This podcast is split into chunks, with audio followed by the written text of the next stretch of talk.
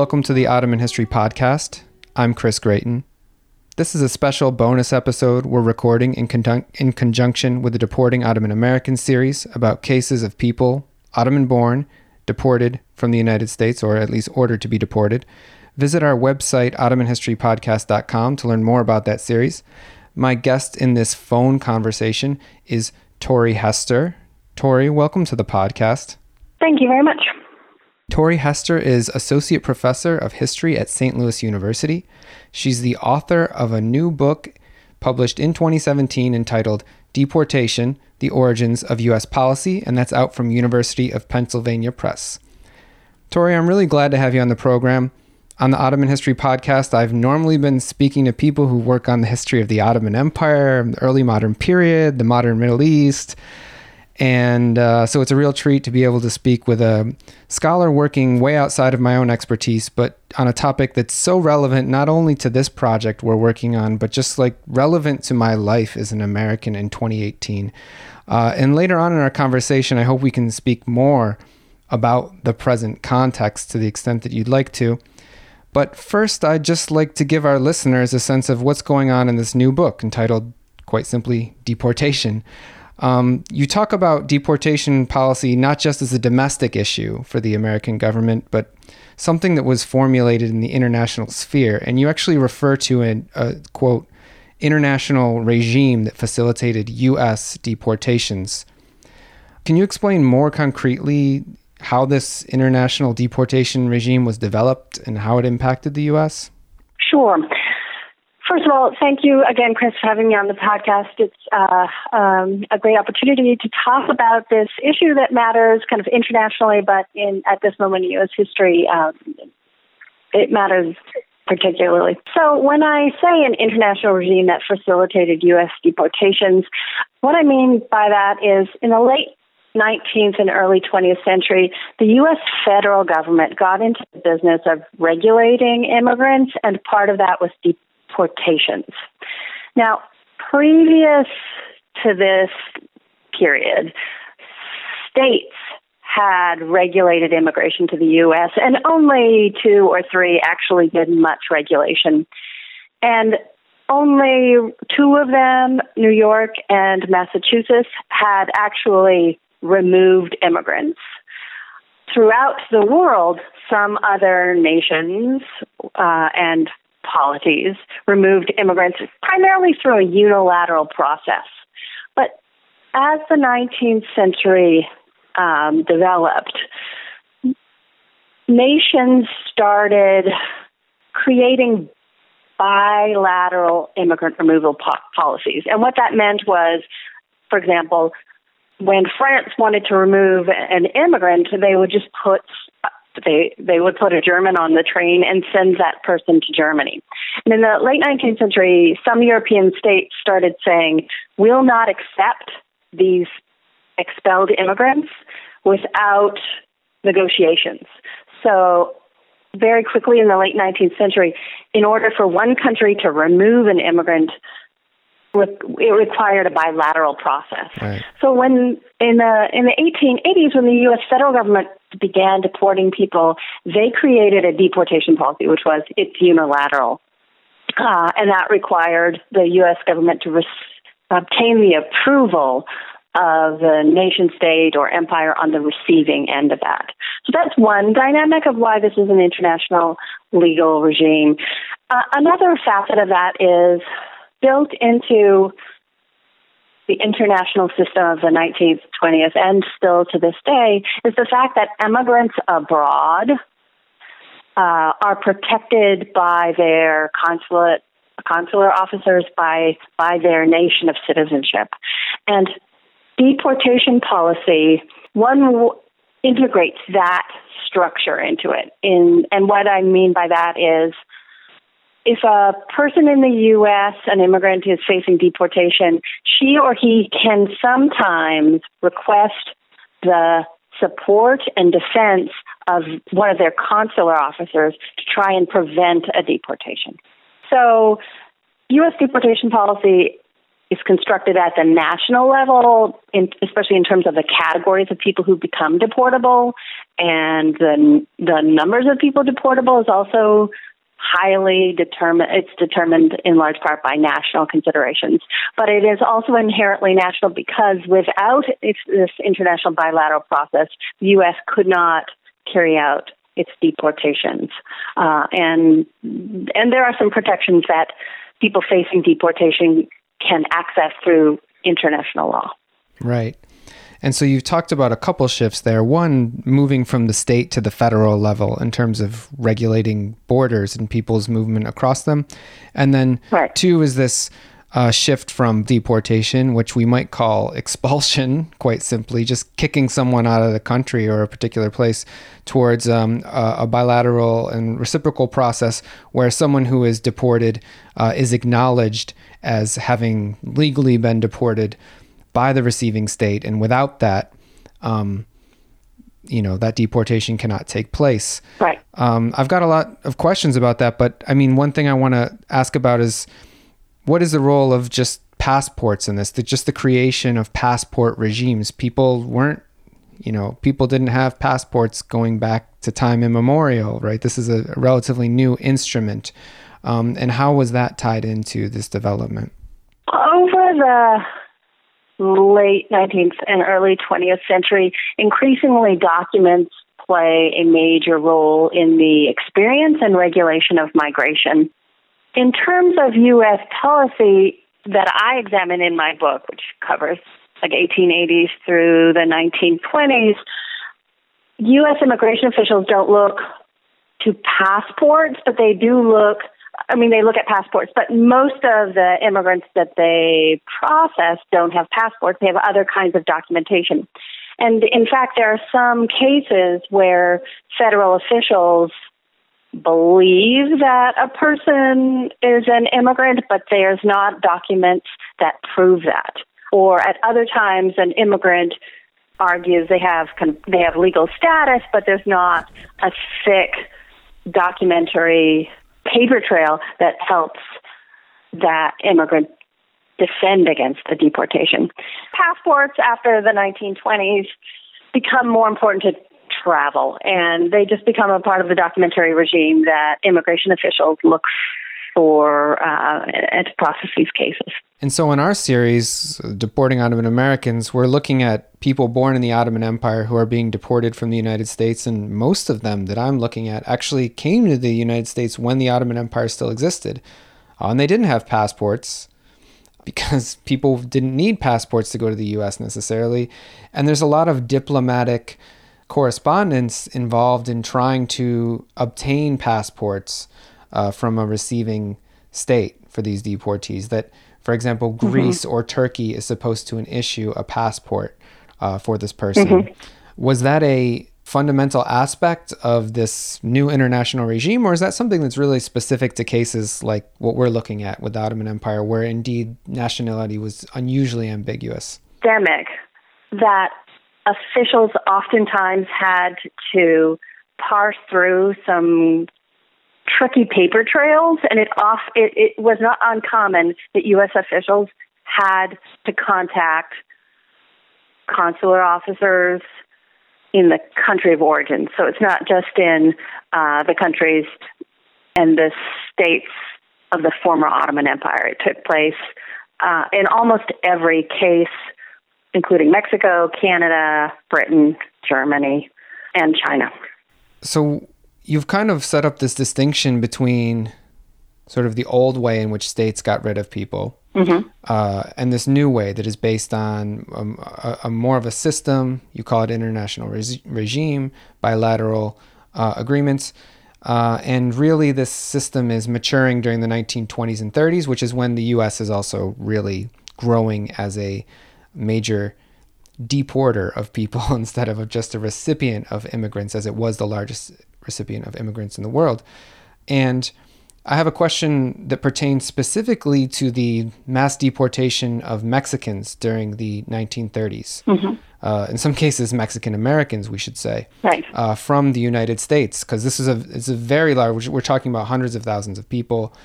Um, was this carried out in that bilateral manner? Was it that old style, just put them on a train? What was taking place right there in that sort of pivotal right. moment? So, in the 1930s, you have both formal deportations, which are carried out through a bilateral process. Most, however, were carried out in an extra legal manner. And so scholars look at this and they say, and they label this the Mexican repatriation, where, and, and some scholars debate the actual numbers, but we're looking at probably between half a million to a million Mexican and many Mexican Americans either left the U.S. or were forced to leave the U.S.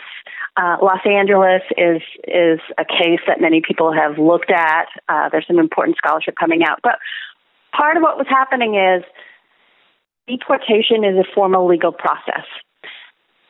There were limits on who could be deported in the 1930s. Now, during the Great Depression, there were many white Americans who wanted to remove and deport Mexicans and also many um, U.S. citizen children of Mexican immigrants. Deportation is a, a legal process, and the people that m- many people, for example, in, in Los Angeles government thought should be deported could not actually deported because either they were U.S. citizens or they hadn't done anything wrong in U.S. law. So they carried out these these campaigns, which became become known as repatriations, where they like city governments or with state efforts actually remove people. And and and this process called Mexican repatriation, where you see the large numbers of people, is facilitated by not just local governments, but the Mexican government is a part of this process too. And so here you have scholarship by people like Francisco Balderrama or George Sanchez that really look at the ways in which the Mexican government is involved. But so in the 1930s, you do have this an uptick in the numbers of Mexicans deported, but they're only in the tens of thousands. It's the hundreds of thousands that are carried out kind of extra legally. And as you said, this may have had a bilateral component as well, but it it points to the fact that just because the U.S. is increasing its sort of systematic legal instruments for deporting people, that's not mutually exclusive with also just some of the largest wholesale. Uh, right. They're, they're called repatriations in this case, but expulsions of people from the U.S. Right, and it's really wrapped up in the racism of the 1930s, and also something that a scholar from UCLA, Devon Carbado, calls racial naturalizations, in which many white Americans read ethnic identity, like a Mexican heritage, as foreignness. And so many white policymakers in the 1930s, especially in places like Los Angeles, saw a person of Mexican heritage and using kind of racial, uh, racist assumptions mark them as outsiders and try to exclude them from some of the programs that would help people endure the Great Depression, but also some of these policymakers scapegoated people of Mexican heritage as causes of the, of the depression. Well, in that response, you've actually pointed to, you know, one of the other questions I wanted to ask about is which is this shift you discuss in, in, in your new book in terms in in terms of why people were being deported or ostensibly what was the legal basis uh, what was the justification? Race was an aspect um, and I think continues to be an aspect in, in debates about uh, debates surrounding deportation but you talk about the rise of sort of economic thinking and economic rationale uh, in, in deportation. Can you tell me more about that Sure. I'll start very quickly with uh, an overview of the deportable categories and then move to this economic and talk more about economic categories. Now, in 1882, really when the federal government got into the business of deporti- deporting people, the only category of deportable immigrants in the U.S. were uh, Chinese workers. And this, they were deportable under the laws of Chinese exclusion that said Chinese workers could not lawfully immigrate to the U.S., and if they immigrated, they could be, if they immigrated to the U.S. in violation of the law, they could be deported afterwards. Now, in 1882, there's another immigration law that has other immigration exclusions. So you couldn't be a public charge, couldn't immigrate if you uh, had a criminal record, prostitutes, people who um, had other kinds of mental deficiency were excluded. But there were no deportation provisions. So in 1882, really, it's Chinese immigrants who are deportable. Um, other immigrants can't lawfully immigrate to the U.S., but there's no power to deport them. In in the 18, late 1880s and by 1893, the federal government has synced up the deportable ca- the excludable categories with deportation categories. So by 1893, for example, if someone in Canada uh, uh, is a prostitute and they move to the U.S., they've moved into the U.S. in violation of an excludable category, and then now they can be deported. But between eight, the 1880s through the 1910s, there, except for people of Chinese heritage, there are time limits on deportations. And so that if an immigrant lived in the U.S. between one to five years, depending upon a law, they were no longer deportable. So that time in the U.S. regularized a person's status.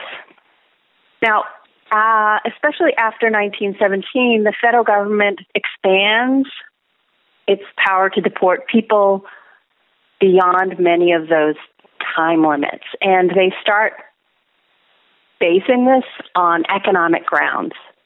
And in these economic grounds are some pretty typical, straightforward deportation cases. So people who fall dependent on the growing welfare state, still pretty small, can be deported.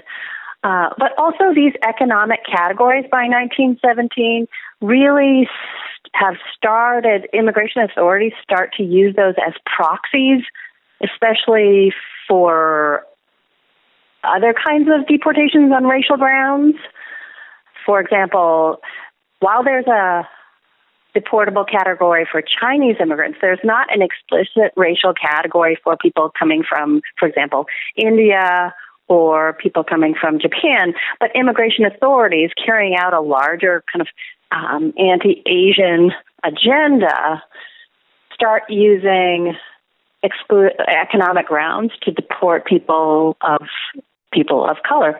And what do you mean by economic grounds? Mm, well, that's specifically. Yeah, so there are two. Eco- there are three economic grounds that I refer to. One is public charges, a second is likely to become a public charge, and a third is a contract laborer. I'll talk about the likely to become a public charge here. So, small at the turn of the 20th century, there's a small but growing migration stream out of India to Canada and the U.S. And immigration officials, in part self directed, but also responding to white racist communities in the U.S. West, uh, mobilized to stop this immigration stream. And one front in that larger effort is to say, that if Indians come to the United States, uh, South Asians come to the United States, they'll utilize the likely to become a public charge category and deport them on those grounds. Now, the likely to become a public charge provision in, in U.S. law is a pretty generic law. It says you can be deported if you're likely to become a public charge. Now, in the hands of immigration officials, they use two kinds of seemingly contradictory logic to apply this for South Asians in the early 20th century. And one way they say it is white communities in the U.S. West are so racist, they're not going to hire people from India, and hence they will become public charges. They won't be able to support themselves. A second version of of, of racist logic is um, that many white communities uh, and immigration officials say that different racial minorities, and this is here you get into all kinds of racial scripts and racist stereotypes that, for example, South Asians aren't uh, aren't as hardworking and therefore as their lack of work ethic means they'll become public charges at some point. So immigration officials start using these kinds of racist logic and applying the likely to become a public charge provision, and they deport uh, South Asians on these categories. These categories are also then applied to people, have also been by that time applied to Japanese immigrants, and they're also increasingly being applied to people, immigrants from Mexico. Oh, that's an interesting point. You know, if for those who say it's not race, it's class, this is one of those great examples that shows that often the the economic logic um, is actually based on a, a racial logic or racial rationale for deportation. In in some of these early cases, it really operates as a proxy. So you're really right on that. And does it go the other way that there's actually a pull factor that certain groups are racially stigmatized or you know get marked as non-white specifically because of some aspect of their social or economic life in the United States? Do does that is it a two-way street sort of this linking of criminality, not criminality per se, but this linking of people who are socially undesirable and people who are racially undesirable? Yes, and this is particularly important in the history of Mexican immigration to the U.S. and the history of race over the 20th century. So, in the the late 19th and early 20th century, there's not a lot of people being deported, and a lot of the focus of immigration authorities is on Chinese immigrants. By 1917, and it picks up in the 20s and 30s, immigration officials start applying these kinds of logic in the deportation regime. So, Mexican communities, Mexican immigrants are targets for immigration authorities to carry out deportations. And they're carrying out deportations on racist logic. And once once then immigrant communities become targets of deportations, then this adds to the way that race is created in the U.S. So perhaps I can explain this a little bit clearly through the case. Uh, in 1917, the U.S. government gets into a guest worker program. It, it, it runs its first guest worker program. This program applies to Canadians, uh, people from the Bahamas, but it's largely a program of Mexican immigrants. About 70,000 Mexican immigrants come to the U.S. as guest workers between 1917 and 1921. The guest worker program says uh, an, uh, an immigrant can come to the U.S. temporarily for the length of their contract to work. Once that contract is over, they need to return to their country. Uh, and if they don't, they become deportable. And so this small group of guest workers, mostly from Mexico, is deportable in a way other immigrants aren't. This means that their ability to bring their families, to change jobs, basic civil liberties and civil rights are constrained by deportability. As the federal government expands its deportation regimes and, and it deports tens of thousands, then hundreds of thousands, then up to a million Mexicans, this stigma that someone is deportable becomes a part of the racial script that def- that defines race. And it not only is a part of the racial script, it has material impacts on the community and the kinds of rights that people have. Well, I think we should talk more about that when we, at the end of our conversation, when we connect the dots to kind of bring us up to the present and thinking about how this history uh, is relevant today. But first, I was yes, hoping it really to, matters. Yeah, and it, it, it, so much of this for our listeners who are tuning in and are following what's going on in the U.S. right now. We're recording in June 2018. They can sort of see how this resonates. Um, but I, w- I just want to ask a couple sort of smaller questions that are particularly relevant to the series we're working on uh, for deporting Ottoman Americans, where we encounter a lot of, as you said, a lot of different reasons for deportability, a lot of ways in which someone can be deportable. And one thing I've been wanting to find out more about is the case of psychiatric pat- patients who are deported. That is, people who are in asylums receiving treatment for uh, mental illness, uh, and that the U.S. is able to deport or tries to deport, uh, ostensibly because you know they're they cost money, they're public charges. Now, thinking from today's context, though I'm, I'm I admit that I'm not any kind of lawyer, uh, that just seems like a huge violation of someone's rights to deport deport somebody who is probably not capable of consenting to any such thing, mentally incapacitated in some way. Uh, how was the U.S. able to justify that? Were there no laws at the time against that? And is that still legal, or has that been resolved somehow? In the early years of the 20th century, people could be deported for medical reasons, including psychiatric, psychi- because of psychi- psychiatric illnesses. But there are two big limits on that on those grounds for deportation. And one is the law said that the cause for an illness had to originate outside of the United States. Mm. So if a psychiatric illness was caused by something in the U.S., that did not trigger a deportation.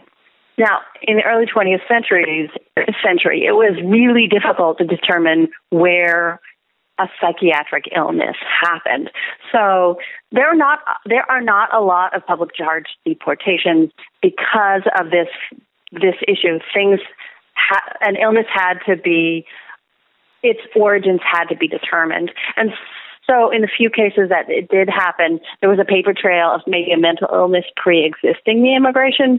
Um, also, again, this is not a time when doctors have a sophisticated understanding of psych- psychiatric illness. So mm-hmm.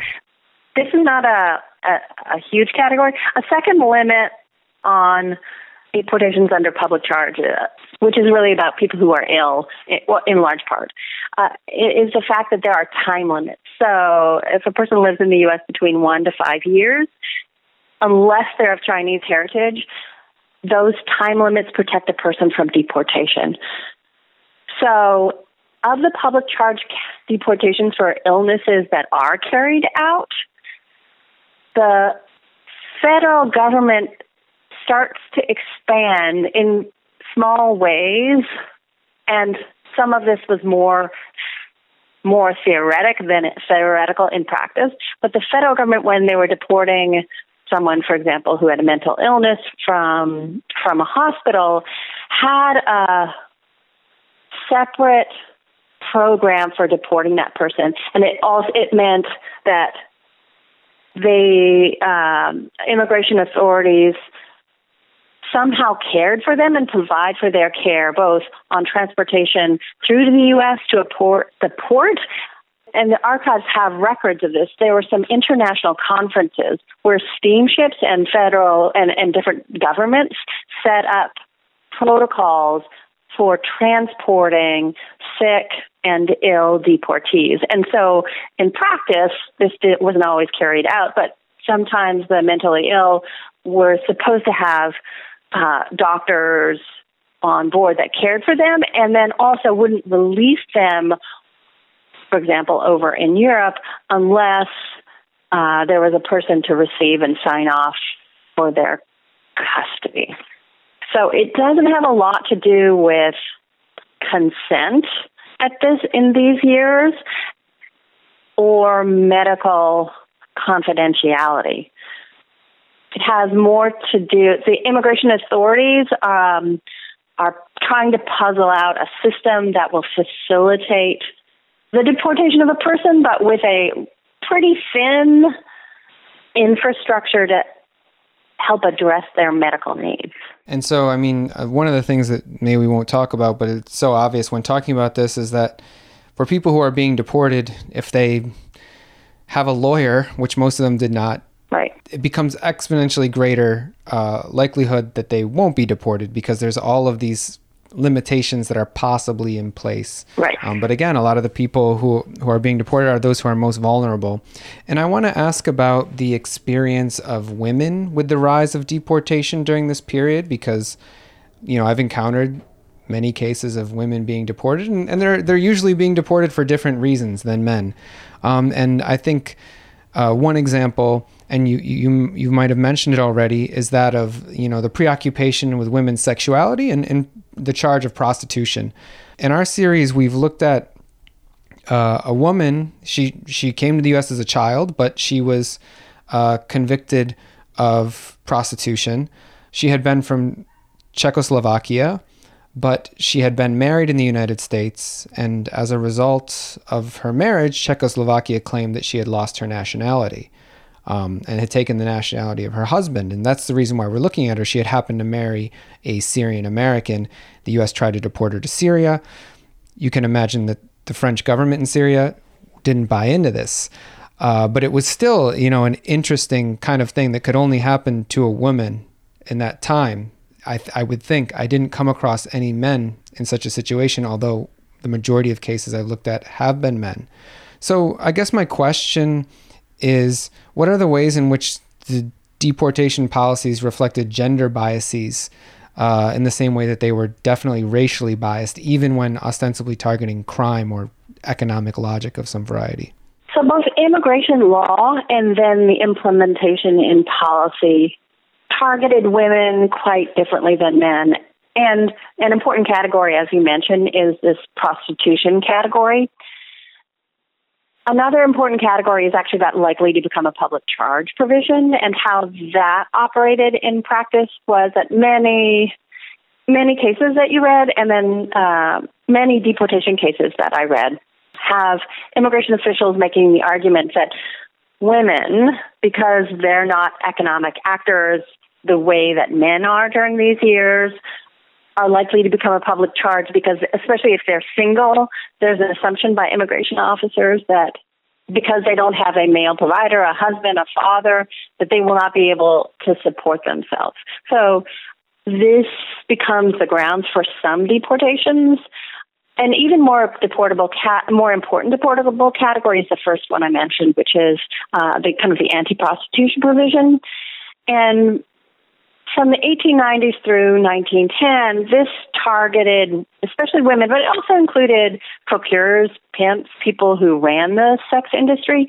And it said that if an immigrant came to the U.S. to practice prostitution, they were deportable. And as you can imagine, most of the policing of the sex trade picked up women and identified women. And so women were deported under these anti prostitution provisions. Now, this is a particular cat- important category, not just for the experience of immigrant women, but also the federal government's power of deportation. Because in 1910, federal authorities, but also reformers and law enforcement throughout not just the United States, but really around the world is wrapped up in something called this white slavery panic.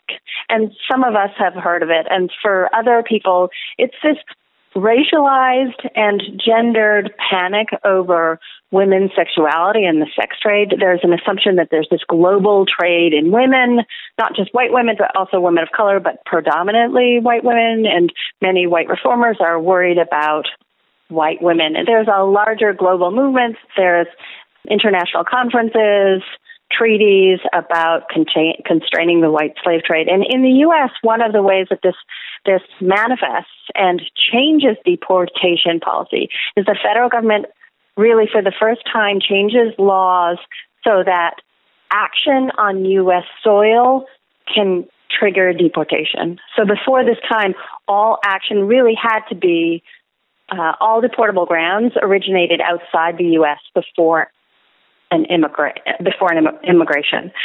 So if someone came from Canada, for example, in 1903, that Canadian lived in the U.S. for a year and he murdered someone, that crime was not a deportable offense because it was action on U.S. soil. But in 1910, as an effort, as an effort to clamp down on this white slave trade and global prostitution, the U.S. government said that prostitution in the U.S. could trigger a deportation. So here you get the federal government getting into the uh, business of social control in the United States for the first time. They would expand this in 1917, and now to today, actions on U.S. soil is a major category of deportability. Uh, when I talk about an era when you couldn't be deported for actions on U.S. soil, it oftentimes gives someone's pause because it's it's so naturalized a category in 2018. Yeah, of course, we might take it for granted that the main point is what they've done since they've been in the U.S. That they've they've been a bad migrant, so to speak. Right. And that their back history would be less important. But conceptually, it also makes sense that stuff done on US soil is not deportable simply for the fact that if you're here, you're living here, and you've done it, you've done it as an American and you'll be punished as an American and you'll face the legal system, but that this is somehow a domestic affair. And to see that transition is, is sort of fascinating. Yeah, there are key moments of transition, and we can talk about those. I think that's where the interview is going. Uh, but I wanted to bring back to one point about the way that gender and women's experiences in this in the early 20th century was affected by was a unique experience if I may. Yeah. and so one of the ways it's an intersection of the way that marriage law works with citizenship law. Uh, and that is a woman's citizenship was dependent on her husband's. So when, and this goes back to your case of the Czechoslovakian woman marrying the Syrian American. So in the early 20th century, when a woman married a man, her citizenship automatically defaulted, as is consistent with U.S. law and policy. There's an exception here for people from Asia, especially people from China. But for everybody else, if a Canadian woman came to the U.S., married a U.S. citizen, citizen, she be, automatically became a U.S. citizen. So sometimes immigration authorities wanted to deport such a such a woman, but they were unable to in part because of this women's dependent citizenship. Right, but then of course in turn, you know, we've got another case in the series where a woman gets divorced and her ex-husband actually tries to get her deported because once they're not married anymore, then yeah, I guess she is deportable. Right, and this uh, and this maybe it comes back to your earlier question about documentation. There are some thorny cases where officials scramble to find a country to deport a woman after she's been after she's divorced her U.S. citizen husband, and there's some efforts by immigration and State Department officials to deport women um, whose who they argue have automatically lost their citizenship. And oftentimes the country, for example, Canada, will will refuse that deportation because they argue that there's a the a woman is still a U.S. citizen, but it's kind of a quagmire, and it's really worked out on a case by case basis. Oftentimes, uh, I came across a, fi- a some files where there's almost a negotiation between immigration officials from both sides of the deportation saying, if you'll accept this case, we'll accept the like from from your country. So there are times when the U.S. government said to Canada, just accept this case, and we'll accept similar cases uh, when Canada deports uh, a woman on, on the same grounds. And that's so fascinating for a lot of reasons, but you know, it points to the fact that these immigration services, these uh, law enforcement services, these all these bureaus and and uh, means of enforcement, they sort of take on a life of their own. Like, why would states be trading with each other these undesirables? Well, because the employees who are charged with enforcement um, look good when they affect successful deportations, right? Like that there's a mutual interest by the, the officials involved to do their job, basically. Right, right. But uh, I mean, it's it's also a dark irony that, you know, we talked about women and and this issue of prostitution, the law being created ostensibly to protect women from being trafficked. I guess trying to use diplomatic means to deport a woman to somewhere where she has no business living has no connection is sort of another form of trafficking. So there's a there's a dark irony there. But I want to I want to kind of pick up on something we mentioned a few minutes ago to conclude our conversation. You know, just talking about how um, deportability has changed over time, and I want to bring us up to the present moment. And there's a lot we could talk about. We could talk endlessly about what's going on now and how it relates to the past. But I want to kind of raise the question via your 2015 article, Deportability and the Carceral State. Carceral state, of course, uh, referring to the US government's um, incarceration of people, the prison system. And you point out that illegal immigration is essentially the most common crime that people are in jail for today. I didn't actually know that until I read your article. And it really points to, you know, the way in which criminality and migranthood have become deeply intertwined, not just in the American imaginary, but also within the institutions of the state, the legal system, the criminal justice system. So, since the 1980s, as the U.S. prison populations, both at the state and federal levels, exploded, you have the criminal justice system intertwining with the immigration system in new ways. So you see, since the 1980s, an explosion in deportations for criminal grounds. And there are really kind of two or three, but I'll I'll talk about two ways that deportations on criminal grounds became becomes a major factor in the U.S. and and immigration scholars and some legal scholars have called this intertwining crimmigration. So one of those grounds is since the 1980s there are more people in prison than ever before, and as a part of that legislation, especially on the war of drugs, there was also an expansion in the categories of deportation for criminal status. So, especially by 96, the federal government removed many of the time limits that applied to deportations. So, from 96 on, sometimes a person who immigrated when they were very young, lived in the U.S. for 20, 25 years, then did time for a state crime, were deportable because time limits had been removed. So you see, with the growth of prison populations at the state level, some changes in immigration law, more people are deported from state prisons. Now, the statistic you were referring to as as the most common crime is actually a federal crime, and here I'm related. I'm pointing to kind of a second foundation of this criminalization system, and that is if a person migrates to the U.S. outside of the law without the right documents or overstays a mm-hmm. visa, mm-hmm. they're in the U.S. in violation of the law. This is not a crime. So if they're picked up by immigration authorities and removed and returned, U.S. law now calls deportations a removal or a return. So if that person is removed and returned, if that person immigrates to the U.S. after a removal or a return, this is this is a federal crime. And over the last 15 years, the federal government prosecutes the crime of reentry, and it's just slightly higher than federal convictions for drug related crimes.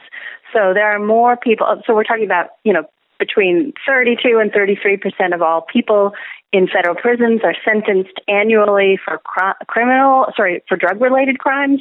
Just slightly higher are criminal convic- convictions for immigration-related crimes, and almost all of those are for a re-entry after uh, a removal, return, and deportation. So people are in federal prisons. The federal prisons are filled with people because they are deportable, not because they can they carried out a violent crime or a part of uh, a drug trafficking, but because they entered in violation uh, of immigration law.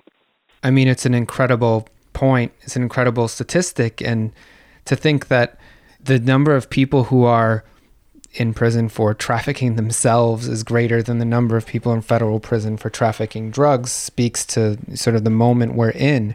And so I want to conclude by asking the question of why should we care not because we don't care. Probably most of the people who listen to this podcast care quite a bit and and both of us care quite a bit about this history of deportation and care quite a bit about what's going on in the present. But how are they linked uh, how does the how does knowing about this history of deportation uh, speak to our present uh, why should we know about it how is it relevant there's a lot of reasons why it's relevant so i'll just kind of list off some of the factors and see if I can swing around to some artful way to conclude the interview. Uh, one of the reasons it's important is right now the U.S. carries out hundreds of thousands of deportations each year. And this affects the rights of immigrants, it affects the rights of U.S. citizens.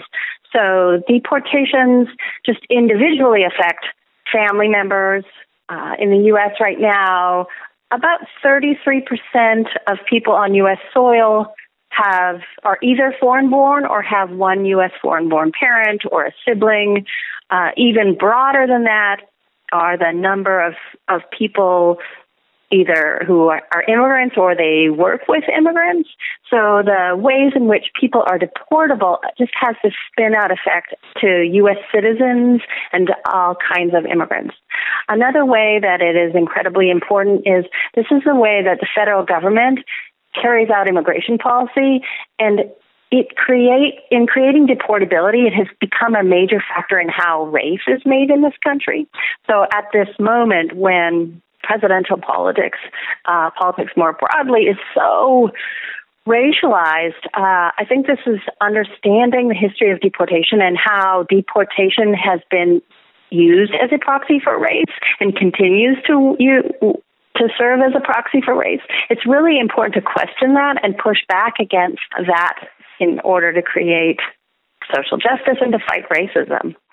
Uh, another way that this is incredibly important is these categories in deportability are constructed. So in the late 19th, early 20th century, when the federal government got into deportation, it had these categories. And when I talk about my book, oftentimes people are struck by the esoteric nature of some of these categories.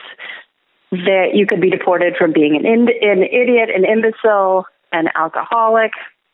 Over time, these categories lawmakers changed, but these are not fixed categories. And so we can do something about them and we can change them to make them more humane. But also, I think it's, it's bad policy to have a system that creates deportability at the level that we currently do. I think it's bad. Finances also, it undermines rights and liberties in the U.S. more broadly, but also it factors into poverty and global migrations in ways that that come back to the point about how this is an international deportation regime. Because if someone is deported, it undermines uh, fa- oftentimes a family's ability to earn wages and economic stability. And so that the U.S. deportation regime and the the numbers of people deported doesn't just affect people in the U.S. It's it, it and if you look in in Central uh, and South America these days, you can see the impact of this deportation policy more broadly. Absolutely. And, you know, of course, throughout this now, I guess we're, we're all, we're in just about an hour in this conversation. I've been constantly reminded by, you know, talking about the past, how we see analogs to some of the things we've been talking about in the present. Studying history tells us that, you know, we've been down this road before. Um, and there's all sorts of ways in which knowing that uh, can, of course, be uh, powerful, but I think also can help, you know, inform people uh, to formulate uh, better decision, better opinions about something that every uh, American citizen has the opportunity to actually vote on. Right? We we have to remind our listeners that during the rise of the deportation state, you know, the United States was a democracy, and that the uh, policies that supported immigration quotas and, and, and deportation were popular, and that it's not just uh, a tyrannical state run amok, it's actually the state that represents us. Well, Torrie, uh, it's been nice talking with you. I think um, as we keep working on this Deporting Ottoman American series, I might have to call you back up again to get some of your opinions, uh, specifically on the issues of morality and criminality and how they relate to uh, discourses surrounding immigration. We've touched on it a little here, but there's still much more to say. So thanks again for being on the program with us. Thanks again. This has really been a pleasure to talk about these really important issues. Thanks. The pleasure is all ours, and I will be in touch uh, as need be. Uh, but for our listeners who have tuned in and want to learn more, they can just go and check out the publications of Torrie Hester. We've got the book we mentioned out from University of Pennsylvania Press, Deportation, The Origins of U.S. Policy. Also, that article from the Journal of American History we mentioned, Deportability in the Carceral State. That is uh, essential reading on the topic, I think. Remember to visit OttomanHistoryPodcast.com for a full bibliography and reading list on our subject and to check out uh, the episodes of our Deporting Ottoman Americans series. Uh, that's all for this episode. Thanks for tuning in and join us next time.